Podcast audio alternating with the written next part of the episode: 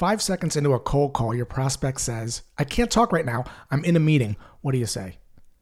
Most salespeople try to push forward by saying something like this When can I call you back? Or would it be okay if I briefly explained why I'm calling and then you can decide if it makes sense for me to call you back? Or most of the time, when people tell me they're in a meeting, it's just a nice way of saying, Get away from me, you annoying salesperson. Is that the case here? You're sort of shaming the prospect. Although these statements sound good in theory, they rarely make the prospect feel understood.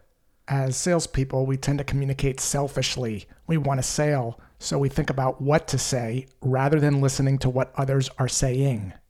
Whenever prospects feel like you're pushing your agenda, they enter the zone of resistance.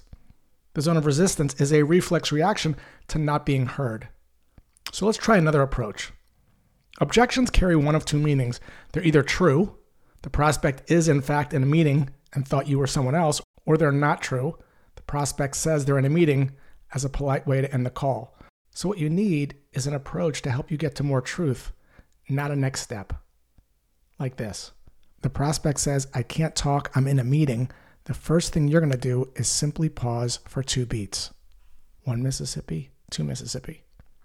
Pausing calms things down and allows you to think about how you want to respond. From there, you might simply say this in a calm voice. It sounds like I'm calling you at the worst possible time. My apologies, John. The muscle to work here, of course, is seeing what the prospect is seeing rather than what you want them to see. What we're doing here is we're describing the underlying emotion that the prospect is probably thinking. Chris Voss calls this labeling. It's a magical technique to get to more truth. The interesting thing is that if you're wrong, prospects will correct you and they might say, Well, it's not the worst possible time. What do you need? Or they might say, Yeah, it is. I only have a couple minutes. And you might further say, to make the prospect feel heard, You weren't expecting my call. Again, it gets back to making prospects feel heard and understood. When prospects feel heard and understood, they're more likely to understand you. So from there, you can simply say this depending on how the conversation goes. You might say, John, I'm sorry, but would it be completely out of line if I asked you one question before we hang up? And then pause. What you're going to find when you make people feel heard and understood first, they'll be more likely to opening up and having a conversation with you. And depending on what the prospect says, you've either created an opening or they tell you, I really can't. My meeting's starting in 30 seconds. And that's the truth because it's specific.